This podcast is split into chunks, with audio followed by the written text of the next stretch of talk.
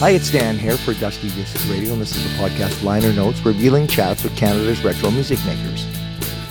Today, I'm very honored to have as my special guest Coral Andrews, who is an independent media professional with a lengthy list of interests in the Canadian music scene writing, editing, blogging, social media, interviewing, and radio broadcast at Coral FM, as well as uh, the author of the book The Back Door about a very special music venue in Kitchener, Ontario. Uh, it's a bit of a different show today, so I look forward to hearing about Coral's many experiences in the Canadian music scene over several decades. So thanks for joining me today, Coral. How are you?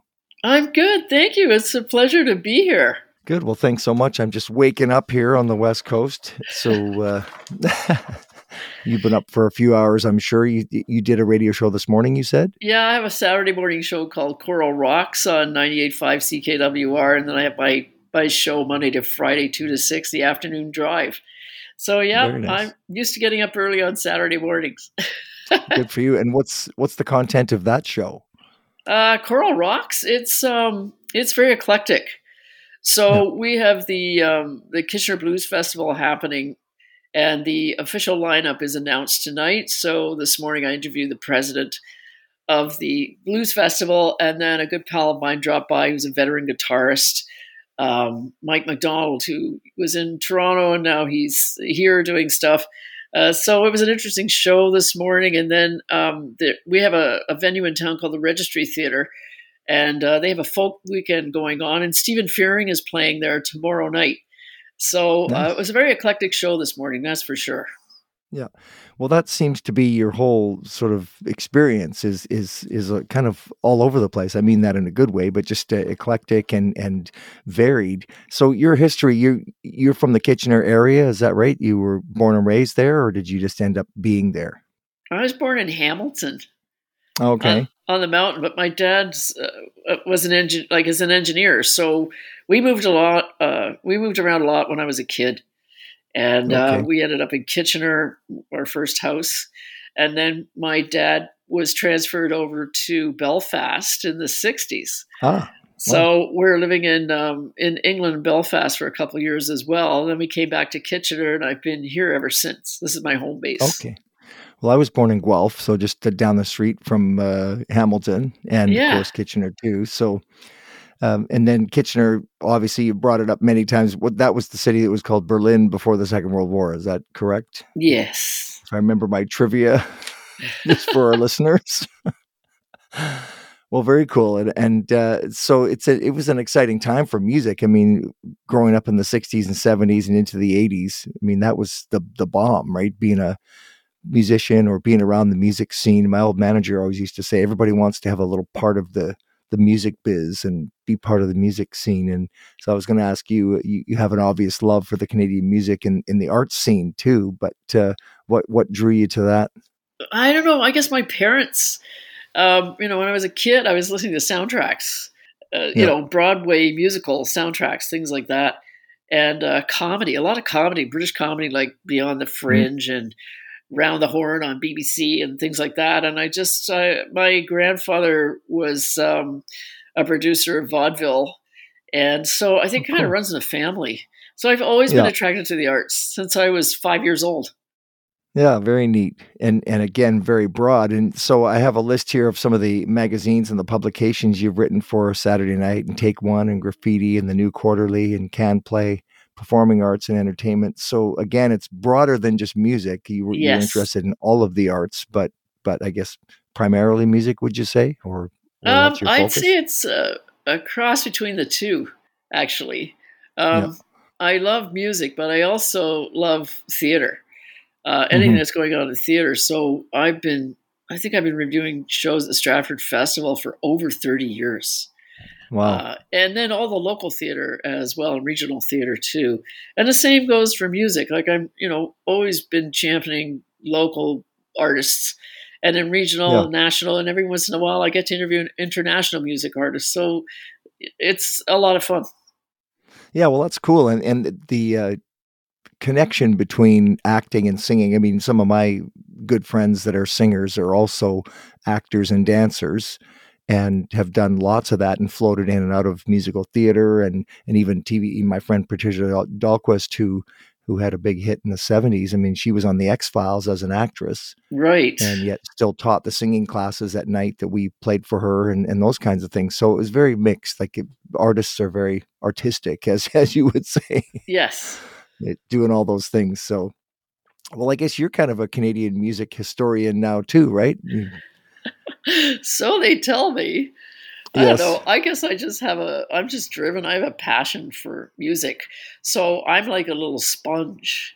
And if I have musicians around me that are older, um, I love listening to their stories. You know, I'm Hmm. always interested in hearing stories from musicians in every any genre of music. Actually, Well, the interesting thing too is, I guess, when, you- when you're young, you get involved, and then we'll, we'll talk about your book too. But uh, you get involved in the music scene, and then you learn to certain people, you learn things about them, and then you get some experiences, and then after a few decades, you start thinking, wait a second, I've been sort of there for a lot of this, and I've talked to a lot of these people, and I'm kind of just by acclamation, you're just a historian about those things because you know a lot about it.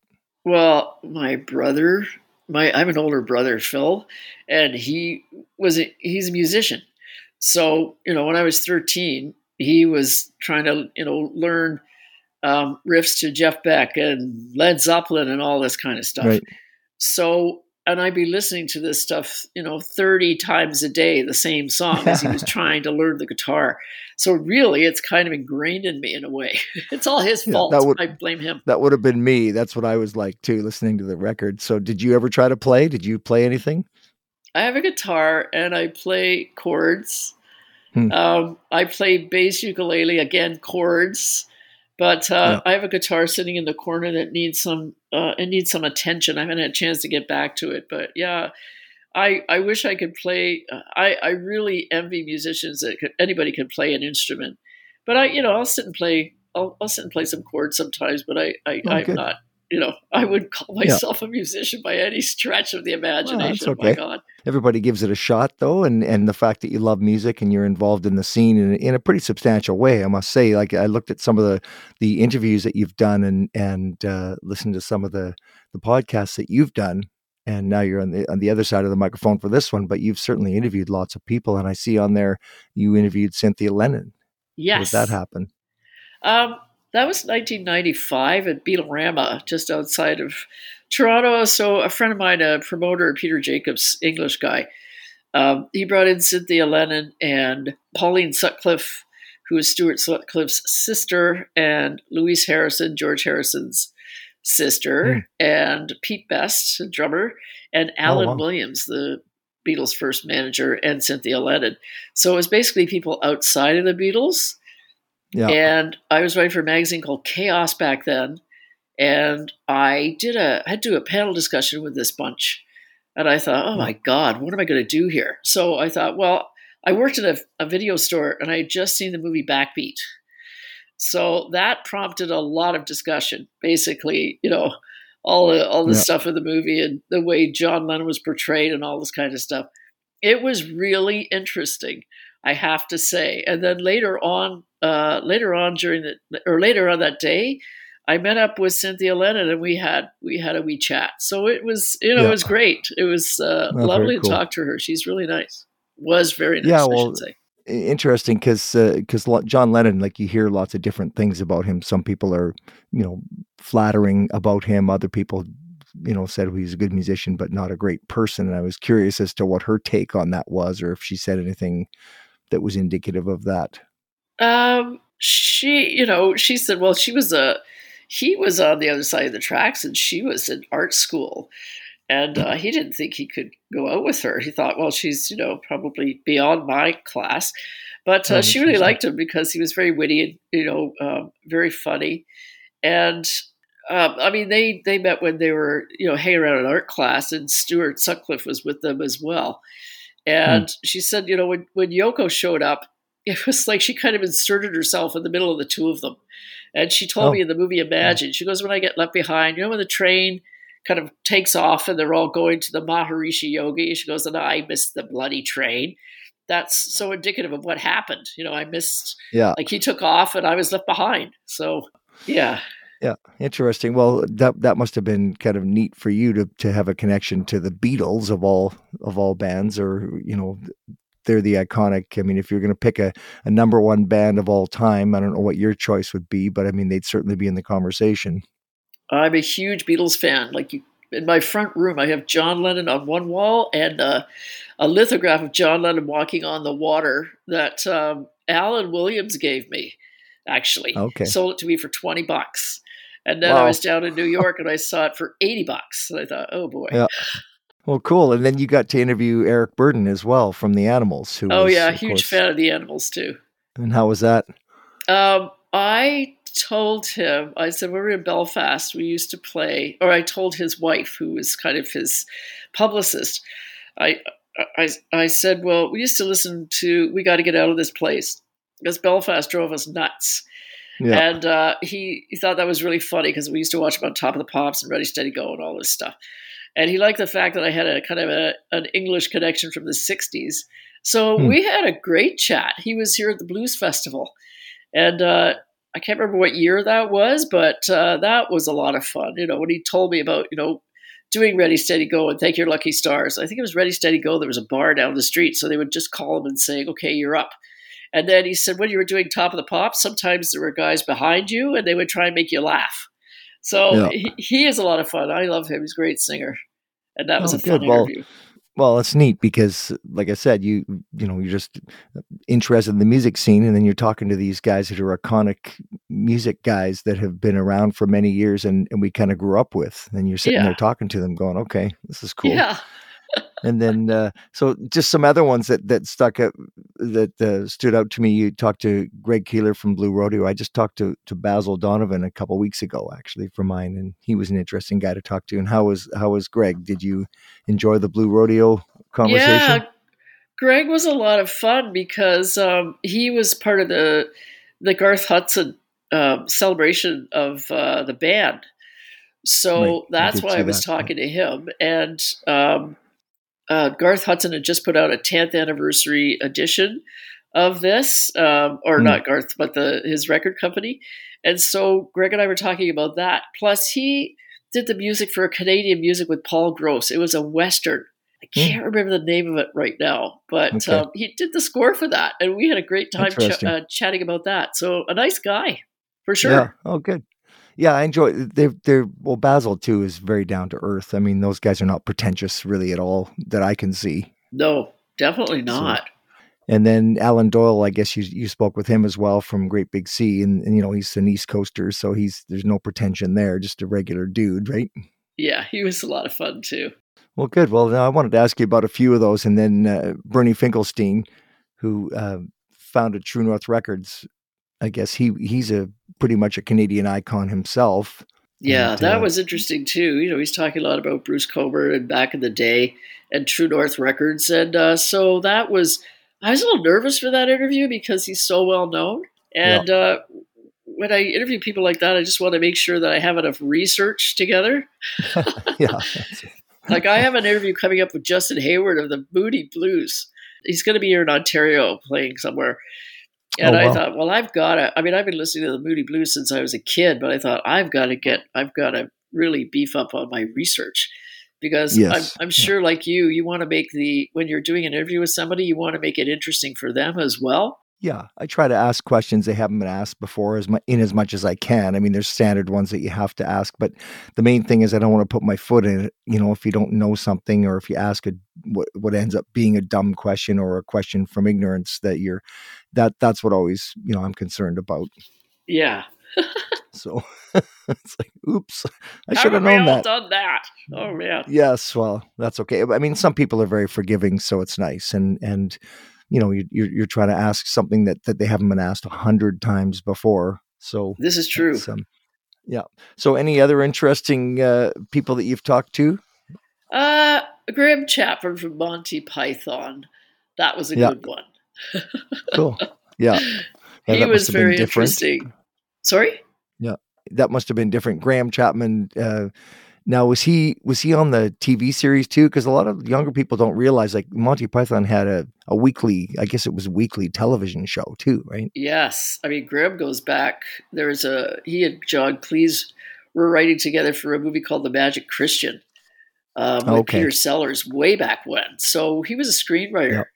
Yep. uh, so we talked about that. We talked about you know Monty Python, the series. We talked about the movies, all the movies he was in, and all the you know processes that he was going through when he was doing these movies. Cool. That's uh, that's kind of a neat interview with the with the Monty Python guys, and again, it ties right into your eclectic sort of roots and the broad tastes, like like your wide range, of multi genre artists and alternative and retro and blues and upcoming artists and visual artists. I mean, you you basically run the whole gamut. Yeah. I, I'm not sure why. I think I'm just curious to know as much about the arts as I can. And then well and, and again it, it, it is all tied together in a certain way. And if you can sort of knit it all together and and what i like about it is you're not exclusionary. So you're not saying well i'm i'm an alternative art you know i'm interested in alternative or i'm interested in in one aspect of the arts. You're kind of interested in all of it and you can have this golden thread that kind of brings it all together which is which is cool that's true i i find the more interviews i do i don't know if you find this too i bet you do that everything's connected Everybody seems to yeah. know everybody else one way or another. Yeah, the more interviews I do, the more I find that, which I find absolutely fascinating. Well, it's great, and and people are are interconnected in the sense that we get to be artists. You know, I mean, to me, like when I go out and play and sing and do gigs and stuff, I'm still as thankful as I was 40 years ago. I, I just sang to people and made money doing it and got to entertain them and make them feel good. And it just feels great. I love it. Yeah, I believe it. So now your book, The Back Door. Uh, thanks for sending that to me. I read it, and uh, that book is, is specific about uh, the uh, an underground, I guess, uh, cabaret. Let me let me read what it says here on the on the uh, the cover.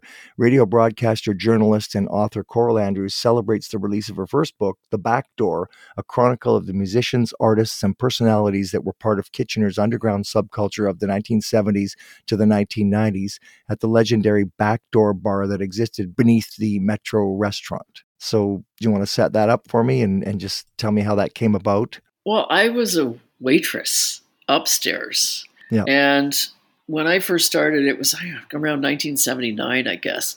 And disco was just going out of, you know, just going out of style. So the guy yeah. that owned the Metro, Milan Razdelek, he was running the downstairs as the backdoor dining disco, very high end disco. First, one of the first discos in town, probably the first disco in town. He had a couple of guys that were advising him about music uh, from the record store Records on Wheels, which we had one in Kitchener and one in Cambridge. And these guys were great. They were saying, okay, Milan, if you want to get, you know, if you want to keep up with the business, like for Milan, it was all about entertaining, uh, you know, entertaining and making money, making sure that his customers were happy. You got to switch up the music. So all of a sudden, we're playing, you know, Elvis Costello and Talking Heads and Blondie and all this kind of stuff. Before that, there was another punk bar downtown called Act One, and a lot of underage kids. This is like 1978, 77, 78. So the Sex Pistols had just, you know, they were all over England, and everybody was talking about the Sex Pistols and the Clash and this and that. So a year later, it comes here, and uh, all these kids, you know, they're all really excited about this music, and not only that, the mm-hmm. style of the, you know, dressing as their favorite artists, all kinds of things. Yeah. Um, and so Act One got, you know, it, it, got busted three times for underage drinking. So it oh. once it, you know, curtain closed, everybody shifted over to the back door because of the, you know, the music was the drawing card all the way, all the way through, like all every incarnation of the back door, the music was the drawing card or the people down there, like whoever was DJing down there. So it was a very interesting bar because of that and the, you know the kids that went down there they just it was some of these kids they didn't belong anywhere else you know it's kind of like well I, I hmm. don't want to go see i don't want to go to the coronet and see this band or i don't i don't i don't fit in anywhere but this is like a new music and a new scene it was like a scene and yeah. there were a lot of young artists down there and writers and people that were exchanging ideas and they were all kind of they were all inspired by the music so i found that fascinating and there was a guy working down there Monday night, Smad Mel Johnson, who was from Manchester. And he had okay. a friend who was, um, I guess, working at the Toronto airport and would bring in imports from England. So Mel was playing music that no one had heard of, like Joy Division and Doll by Doll and all this kind of stuff. on Monday nights. Uh, he was quite he could be quite gloomy and moody at times. So I remember coming up to him one Monday, going, "Hey Mel, um, do you think you could?" And I'm in my mid twenties, right? I didn't know what the hell I was talking about. Um, so I go, Mel, and Milan didn't like the fact that the music was cold, kind of depressing either. And so he basically, he, he didn't mince words. He kind of went, well, if you think you're so good, you effing do it. So yeah. that's how I got a job DJing on Monday nights downstairs oh, as wow. Squeaky Subversive. So. Oh, cool. That's, yeah, your nickname was Squeaky, right?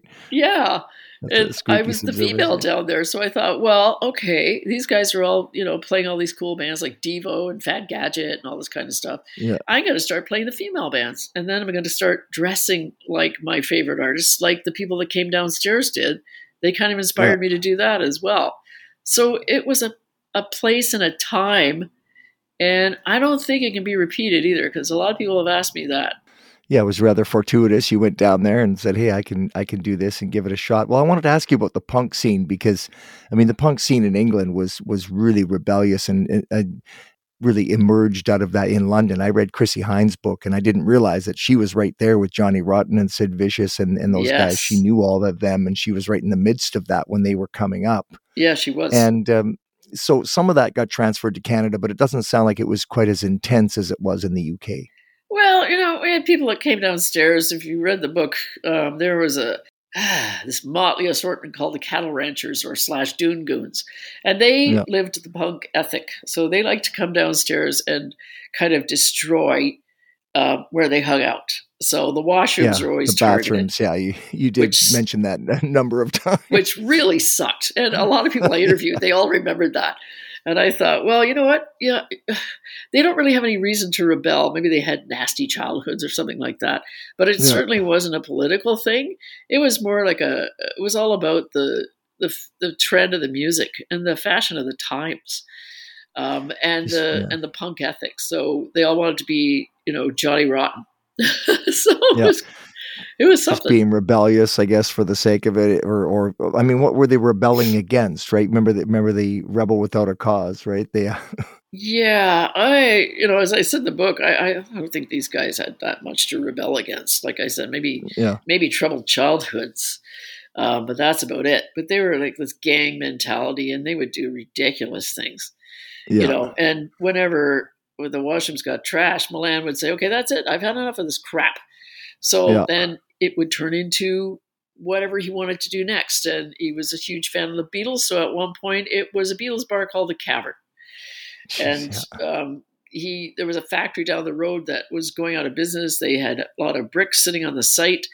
So Milan had somebody come down and bring all those bricks to the metro, and he fashioned the downstairs to look like the cavern with yes, stone yeah, pillars. It was amazing. Interesting. Yeah. yeah. So how long how long was the punk scene there at that club? Well, the, thing is, the other thing about Chrissie Hynde's book that that just completely grossed me out was that she said when when the Sex Pistols would come off stage, they were completely covered in spit because people would spit on them. Right? It's just completely yeah, gross. I don't remember anybody spitting on bands. I do remember yeah. um, the Forgotten Rebels and Mickey Mickey DeSadist played down there, and he spat in the ceiling. But I don't remember a lot of people spitting. Um, well, that's it what was, Chrissie Hynde said in your book, and then later on, when Johnny Rotten came back out, he he said he made a point of saying, "I'm not your spittoon," as he didn't yeah, want to spit it, it was pretty intense over there, and over here. I mean, I, I remember I was in I was in Toronto once. I was doing supposed to do an interview with Eric Burdon. That's right, and um, he, he had to cancel it because he had a problem. Like I don't know, he wasn't feeling well. He had a sore throat or something like that. And the Sex Pistols were in Toronto the same night. And apparently they lasted on stage eh, maybe a minute or so because somebody spat on oh. Johnny Rotten. So he just walked oh, off the stage. So yeah, there you still, go. Yeah, still can't tolerate it. yeah, well, it's just, just disgust, disgusting. I read it in the book and I thought, ooh. yeah. but the thing is, the punk scene, and then the other thing she said in that book that really that really got me was there was a guitar player playing and she thought it sounded interesting. It was an interesting tuning. And so she went up to him and said to him, It's an interesting tuning you have in your guitar because Keith Richards and those guys would experiment with different kinds of tunings. Yeah. And he said, Well, I don't actually know how to tune it. I'm just, yeah. he was probably just okay. doodling, but um, he was. The, he was just slamming the strings, right? The um, the back door had two punk periods. So the yeah, like between 1979 1981, that's when the DJs were down there playing a lot of punk Okay. and new wave. Yeah. Uh, and electronic stuff. And then in the mid 80s, um, it was taken over by this young, these young, these two young people, Jacqueline Bruner and uh, Daryl Purdy. And Daryl was in a band. He was a musician, a guitarist, and he looked like Nick Cave. Like he had the, they both looked, they had the look with the, the, the crimped hair, the raven crimped hair. It was pretty wild.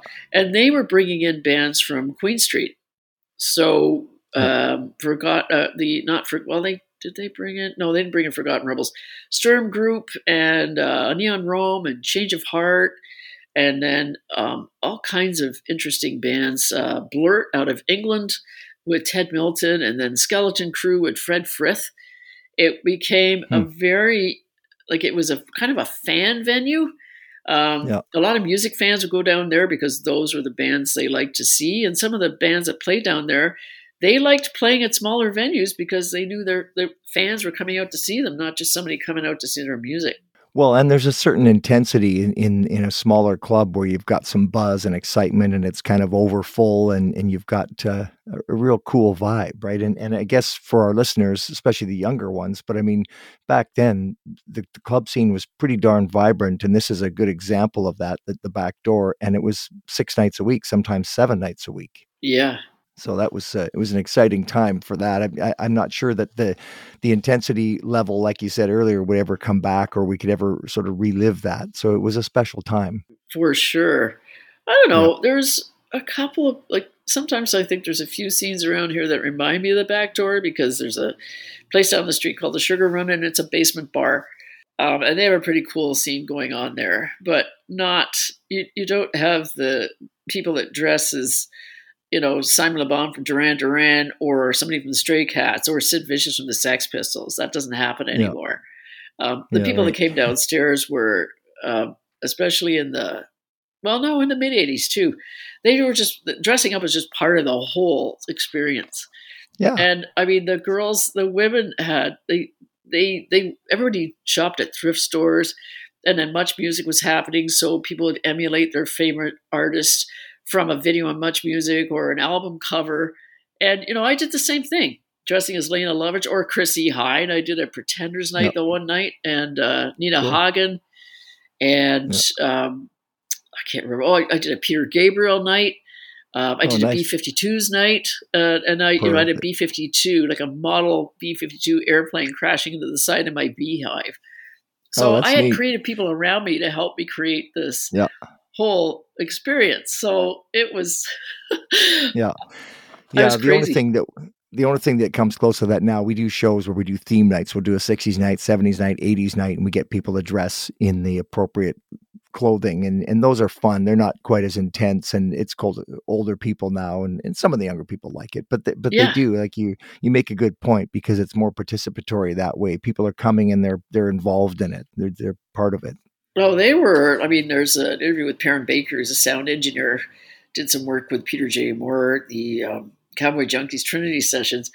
And he said, you know, you were a part, you, they, I mean, the band was the audience because it was so intense. Hmm. It's such a small bar. The audience was right there with the band.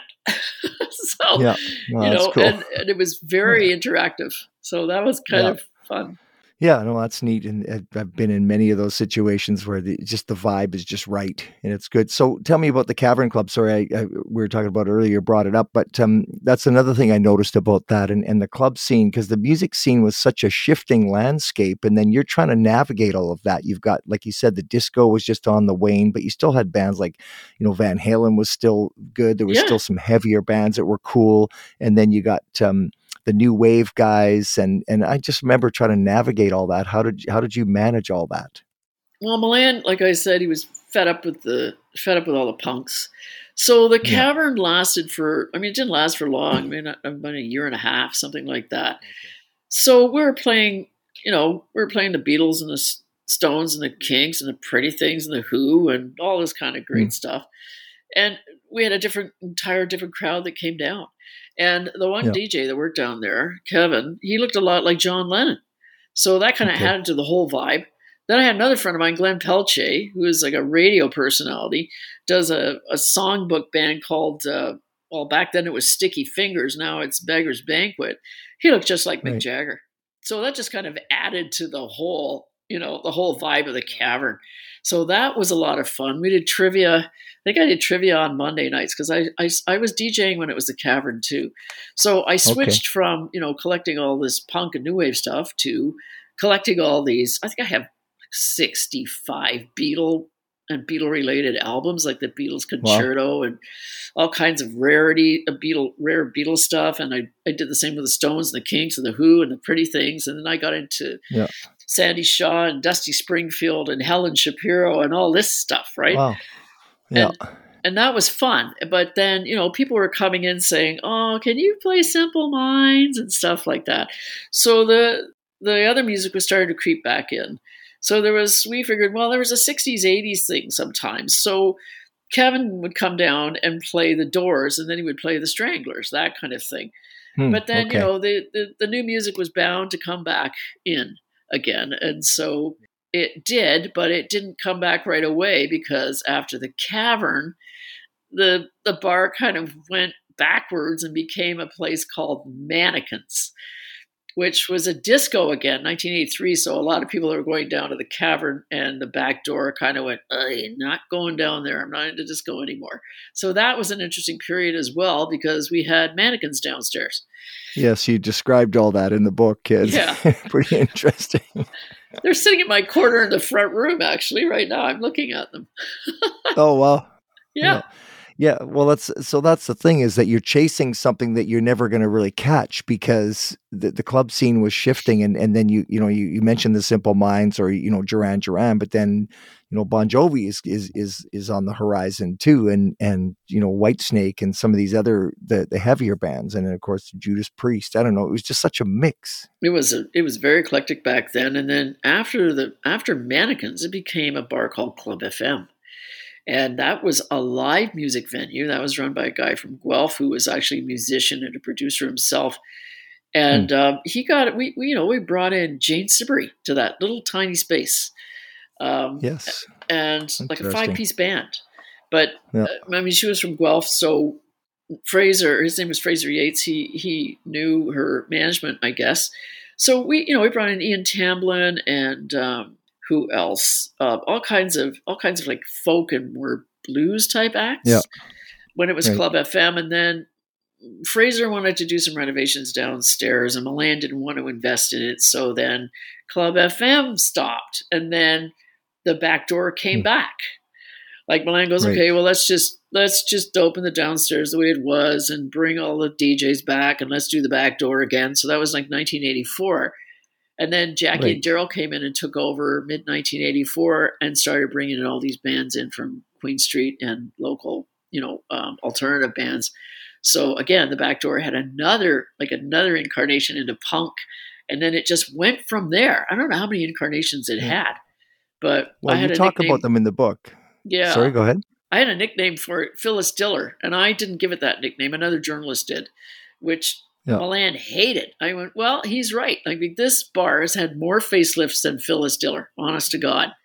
It it kept changing all the time, every couple of years. At first, I thought, I don't know if I can write this book. And then after a while, I thought, when I started doing research and finding everybody, I thought, oh, yeah, I can definitely write this book. I mean, there's, yeah. you know, I discovered more and more as the process um, continued. Yeah, well, it's interesting. As, as I say, it, it, it's sort of indicative of, of the times, and there were there were many probably similar situations where clubs would come and go. I remember that, and then clubs would switch around, and then so in your book, just tracking that, it's chapter twelve. You talk about mannequins and Club FM, and and you talk about Jane Siberry, and then and then there's a quote from there. You uh, she asked you, you ran into her at a Casby Awards, and she asked you, "How's that tiny underground bar doing in Kitchener? What was it yeah. called?" So she obviously had a memorable time there. She did. I interviewed her actually. I had her on my podcast, and uh, you know, she was a bit different too. Like so, so what I thought the first thing that struck me about that was like bit of an odd booking, not in a negative way, but I mean, she was very sort of um, genre specific, right? She was kind of yes. a, a, bit different. So how yes, did that I, go over? I heard the I heard the interview. Actually, it was great. Um, yeah. She talked about a lot of things that I wouldn't think she would even normally talk about, which was so, hmm. you know, congratulations to you. yeah. Well, you know, you try to ask open ended questions and see where it goes. And, and some people are pretty open, especially looking back. I mean, right? Like you're not in the scene now. So you're just kind of looking back on your life and, and talking about things that, that, that you experienced. Yeah you know and but interesting that, that she would remember that place as as something that it struck her. She couldn't remember quite remember the name but uh, but she remembered the experience which is of course what you want in one yes. of those. Um, and you mentioned her a few times. So then you so the bar kept morphing i guess. It morphed again into the re it's uh, the backdoor redux i guess that's chapter 13 when, yeah. it, when it was reinvented. But we're still talking like the timelines are so short. We're talking like a year two years that's you know, right. When you look back, it must be like, holy cow, this is went was moving quickly. Yeah, that's what I tell people if they're going to read the book. I go, enjoy the ride. yeah. because when it was yeah. Club FM, Fraser also got in, in, contact with Mark Breslin at Yuk Yuk's. So hmm. you know he he had the right. first Yuk Yuk's night here in town as well. Um, yeah. I, I forgot about that, but I was also writing for the Waterloo Chronicle back then, which was you know weekly newspaper, and I actually covered some of these events down downstairs. So I, I remember being down there that night. He had three you know three Yuk Yuk's comedians, and that was interesting. And then um, uh, Scott Merritt down there, and he also had a, a New York. He did like a little. He, I think he did three comedy nights, something like that. And then he went. He did jazz. He had a guy from New York named John Tank. Um, yeah. And that was really interesting. And then Scott Merritt came in, Brantford musician, uh, who is a very uh, he's a very famous producer these days, versus Fred Eaglesmith and a whole bunch of different people. Um, and Scott has a nice memory of the back door or, or the of Club FM as well. He's good fra- good friends with Fraser and uh, Fraser's ro- wife Rose. So yeah, that's what I mean. Hmm. It's all connected. Yeah, and and then uh, you know the other thing that comes out in the book is how busy you were. Like you know you were you were a writer but you were a waitress you were djing. I mean you were kind of fully involved in that place. That's for sure. I mean the upstairs one of the only reasons I, I was able to write the book because the upstairs i you know in the afternoons when it wasn't very busy um, we had this we had this book called the guiding schnitzel. And at first it was going to be an autograph book uh, my carla the manager Carla Kubek. She goes, We should have an autograph book because we're close to Center in the Square and Lulu's back then. Um, Lulu's was going back then, so a lot of the artists that played at Lulu's would come to the Metro because Carla and Milan would be at Lulu's three times a week, and they would say, "Oh, we own a Schnitzel house." So you'd have Brenda Lee showing up, or Martha Reeves, uh, Martha Reeves and the Vandellas because they were playing Center in the Square or whatever. So right. they would sign, they signed the Guiding Schnitzel. But I thought, well, maybe we should, maybe I should just write about things that are going on upstairs at the restaurant. So I, I, would do that. And then I wrote about things going on downstairs as well. So I was, okay. that was kind of a timeline um, that really helped. It was like my holy grail for writing the book for sure. And I also had okay. personal diaries at the time. And then I was writing articles for various, um, you know, entertainment weeklies, which I thought, oh my God, I was there that night, that night that this band played the back door. So I have this in detail so I can, you know, um, relate it in the book. So that was yeah, neat. interesting process. Yeah, well, cool, and and of course, we encourage our listeners to to get a hold of the book. And so, chapter three, you call the guiding schnitzel, and you say it was it was named after the guiding light. So, yeah, it's the soap opera, right? so, and then and then you had stars sign the book. So you talk about Long John Baldry was there, and of course, Dave Thomas and Rick Moranis came in there. Is that right? I think you um, mentioned them in the book. The um, or signed the book anyway. Um, no, it was um, oh Royal Canadian Air Farce. So it was Roger, Roger Abbott and um, Dave. Oh, what's his last name? Anyway, they came in. They were. I was a closet comic. I did some stand up comedy. I decided, oh, oh you? you? know what? I've seen enough comedy. I've interviewed enough comics. I could do this. so they came in the metro to eat. Uh, and uh, yeah. I, they said, "Well, we're doing this. We're doing this comedy contest at the University of Waterloo. You should apply." And I went, "Okay." So I did a, a routine on waitressing with a friend of mine who waitressed at the Metro. It was mm-hmm. ridiculous, oh, and I would never do it yeah. again. I'd rather be hit by a Mack, Mack truck. I love the fact that you did it. I, I took a comedy course twice actually and did, did a stand up and I, I realized it wasn't my thing, but I'm sure glad I did it. It was a neat learning experience. It is. It's it's terrifying. It's like you don't yeah. Your audience is your supporting cast if you don't have somebody on stage with you. And when uh, my pal and I were doing the closet comics thing, we weren't playing off of each other. We were playing separately, um, yeah. which kind of it was bizarre.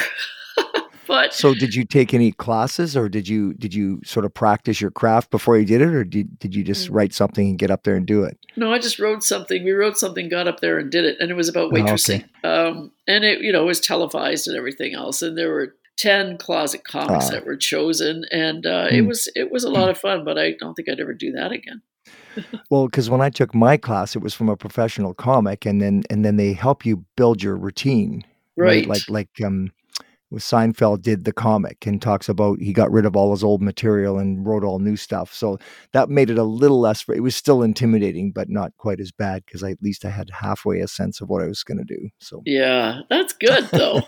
yeah, it was pretty interesting, I must say, because I was supposed to. Everyone was supposed to get five minutes, and she liked my routine, so I got twenty minutes. But then the second time I did it, I didn't do as well because it's a different skill. so, sure. what did you do your routine on? Uh, mostly on my wife because she she's the, the, whole thing was based on the fact she's very funny, but she doesn't try to be funny. So she says funny things, but not in a funny way because she's not trying to be funny. She's trying to be serious. Oh, okay. So I told my wife before she came, I said, "You realize half of this is about you, right?" She goes, "Yeah, fine, whatever." That's so, well, audiences love that, you know, because they can oh, relate yeah. to it. So that's good. Yeah, for sure. No, that is very good. good. So the club kept morphing. So the backdoor video lounge, you talk about that in chapter 16, and then flippers, you talk about in, in chapter 17. flippers. I I couldn't believe that.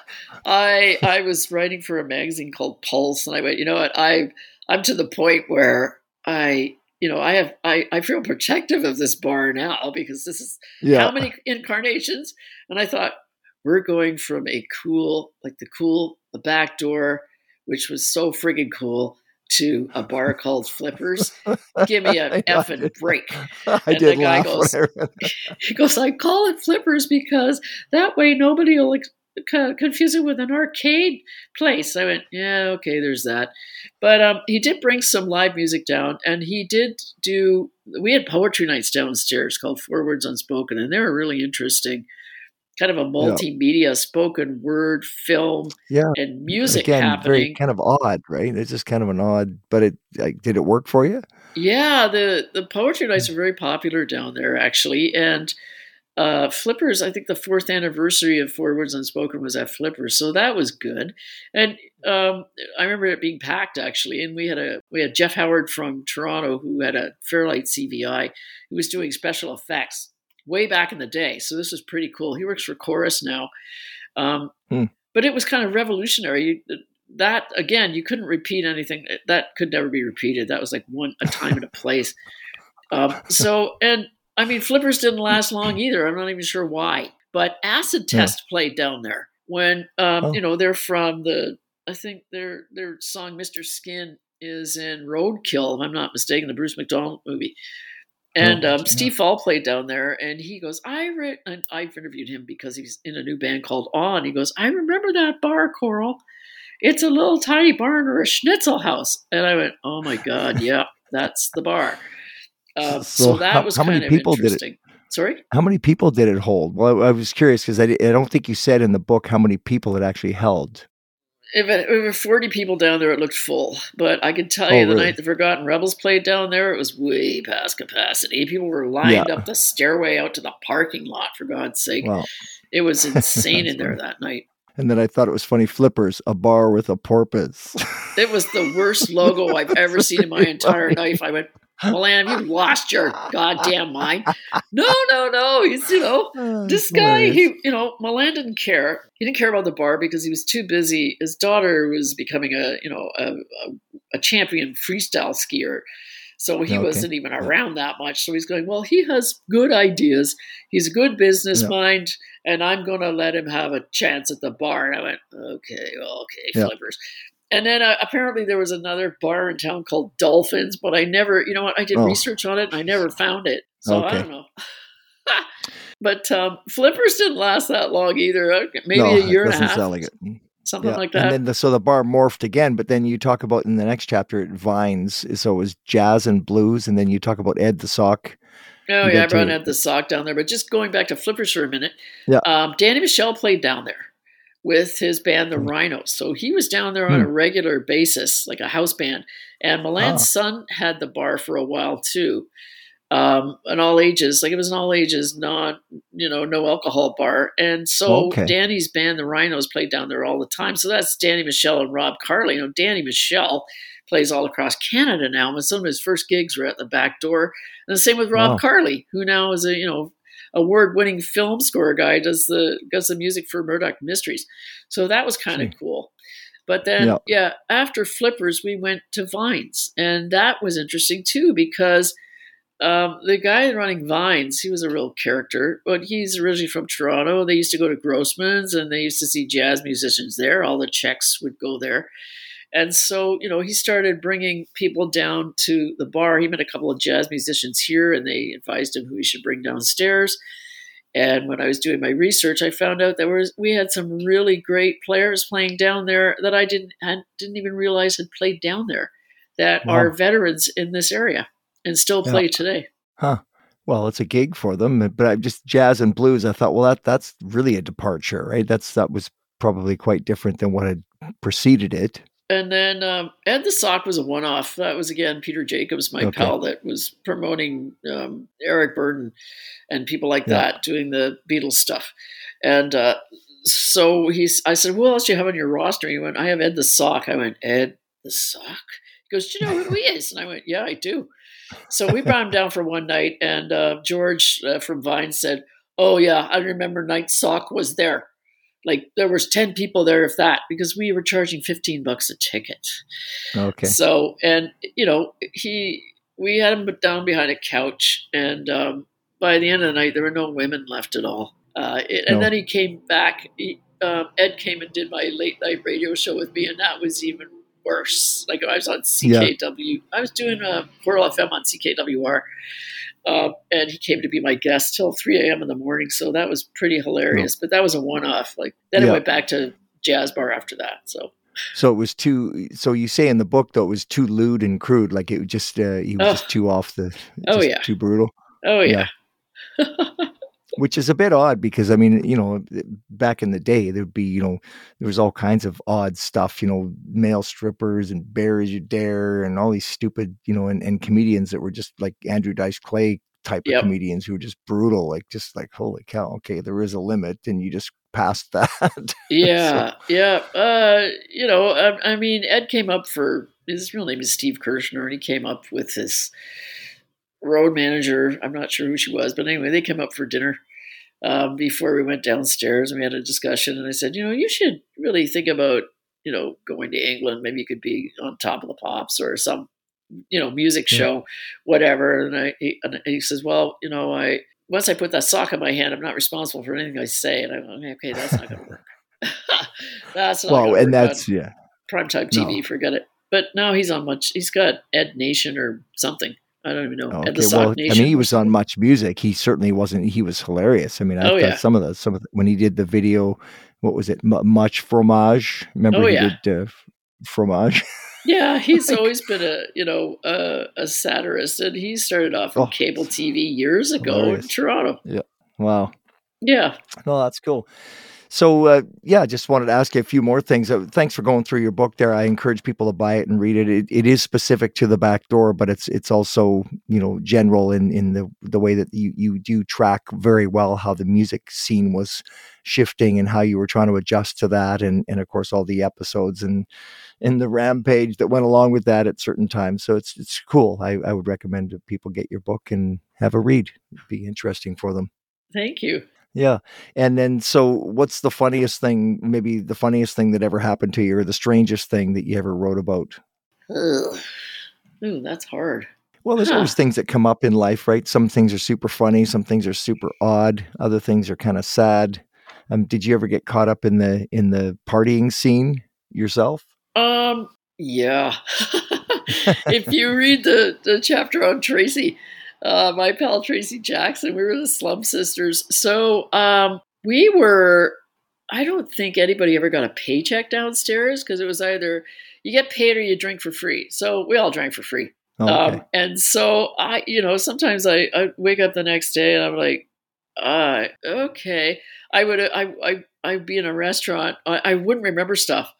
Like I, Hmm. I remember I ran into a restaurant over a little while ago, and he goes, "Remember coming down to see us for crepes all the time?" And I went, "No, oh my god, no, I don't remember that at all," which is really bad. But Yeah. I'm, I'm trying to think of something. Well, it's funny because we had a we had a club owner that used to like he thought if the band was partying, everybody else would be partying. So he would call the band to the bar before we, I haven't drank for years. I mean, it'll be this year. I think it'll be thirty years since I drank. But yeah. back then, Oh, you just got into the habit of drinking, and I mean, he would have water glasses full of B 52s, like a literal Oh, water man. glass. I'm like, well, Steve, I can't. You know, that's a water glass, man. You goes, I got cases of this stuff. Don't worry about it. you can't function. But I mean, like Well, no. Tracy and I would be drinking, you know, wine from the down, like the bar downstairs didn't stock that much stuff. So we would be borrowing wine from upstairs, and there was a liquor store where I lived, so we would be replacing wine and vodka all the time.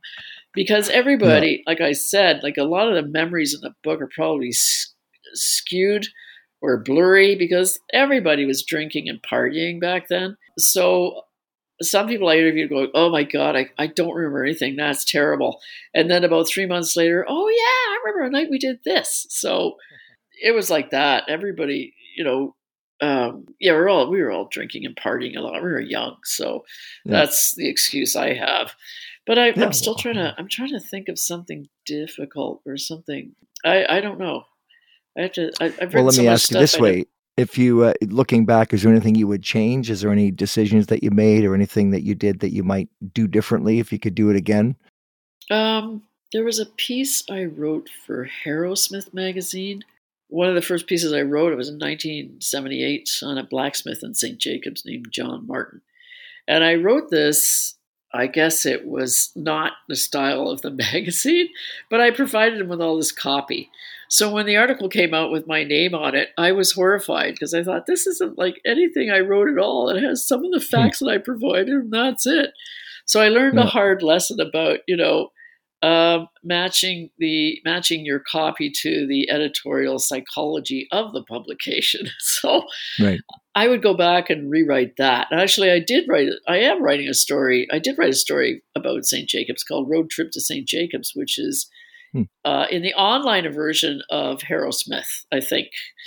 So I I did go back and kind of remedy that a little bit, but it's a it's not about a blacksmith. It's sort of a more general story about St. Jacobs, and because I I do write arts and entertainment, but I also do a lot of feature stories as well, which is Yeah. you know keeps you hopping. Like you always want to be learning, right? So Yeah. that's Well, that's cool, and that comes out in the book, and then going through your website and stuff, which is is very well done and and quite extensive. And you're still very active. You're still doing lots of stuff. You've got your afternoon show, and then Yes. you said you did the show on Saturday mornings, and you're still writing, and you're and you guess you're a, a wealth of knowledge in in some measure, as we said earlier. So you're still active. Yes, very much so. And so, um, any more writing in the in the offing? Just doing the articles, and and uh, you've got stuff available on your website as well. If people want to check that out, and they can see what you're what you're writing about these days and what you're involved in. I just wrote a blog for SOCAN, SOCAN, the SOCAN Nice. blog um, Yeah. through Howard Druckman about the live music scene here in KW. Yeah. And it is, you know, basically it's kind of vaulted itself back to life after COVID because a lot of musicians are worried, like, what's going to happen? Like, Yeah. are, are people even going to come out and see us anymore? And, and they were so worried because back then I was doing radio during COVID and basically I was telling everybody what they couldn't do. And Yeah. then the one day I did an interview with Mike McKenna from McKenna's, you know, Mainline, McKenna Mendelson Mainline. And he's going, no, Coral, it's live music is going to come back. This is in 2020 in the, you know, Yeah. right in the midst of all of this. He goes, live music is going to come back. And not only that, people are going to pay more for it because they're going to appreciate it because they've missed these artists so much. Yeah. And that, and he, and every other man, every other musician was going, oh my God, what are we going to do? What are we going to do? They were so worried, but not McKenna he and he was right. Like around here, there's all kinds of live music venues that are happening. Some are reopening again. That you know, Yeah. uh, which is kind of exciting as well. So I think I don't think live music. I think it was just resting for a while. I think it's reinvented yeah. itself. And I don't think the experience of live music is going away anytime soon. Like people go, oh, people want to watch stuff on screen and this and that. I go, yeah. I don't care. You can't get if you there's kind of a between the actor and the audience. Doesn't matter if it's live theater or live music. There's an energy. There's a magic. You probably experienced it that you don't experience yeah. anywhere else. So I think that's why live entertainment will always thrive. Well, you know, I've been a professional entertainer, musician for over 40 years, and, and I knew I, I wasn't worried about COVID. I knew it would come back, and I'm busier now than I've ever been, and, and things came roaring back. I knew they would anyway, so I was never worried about it. I wasn't one of the naysayers, but um, it certainly is is back, and I'm as busy as I've ever been, and it's great. So I'm thankful. Yeah, that is great. That is so yeah, good. So awesome. Well, great. Well, thanks for taking the time to talk to me about that. We hit on a lot of different topics, but that's uh, indicative of where you're at and and your sort of eh, varied tastes and and your eclectic background and stuff, which is super cool. So you have a lot to offer, and and the book is cool too. So I'd encourage my listeners to check it out. Coral Andrews, very cool. Thanks a lot, Dan. I really appreciate you taking yeah. the time. Many thanks to Coral Andrews for being part of the Liner Notes podcast and sharing some insights from her incredible experiences in the music business. And more information is available at coralandrews.ca. And then she's active on Facebook too with the Afternoon Drive and The Back Door as well, which is the book, which was the name of the club. So we hope you enjoyed the podcast and invite you to subscribe to it and share it on social media so others can enjoy it as well. We also invite you to listen to Dusty Discs Radio Tuesdays and Thursdays to hear music from the Canadian artists that you're hearing on this show. So until next time, I'm Dan Henry.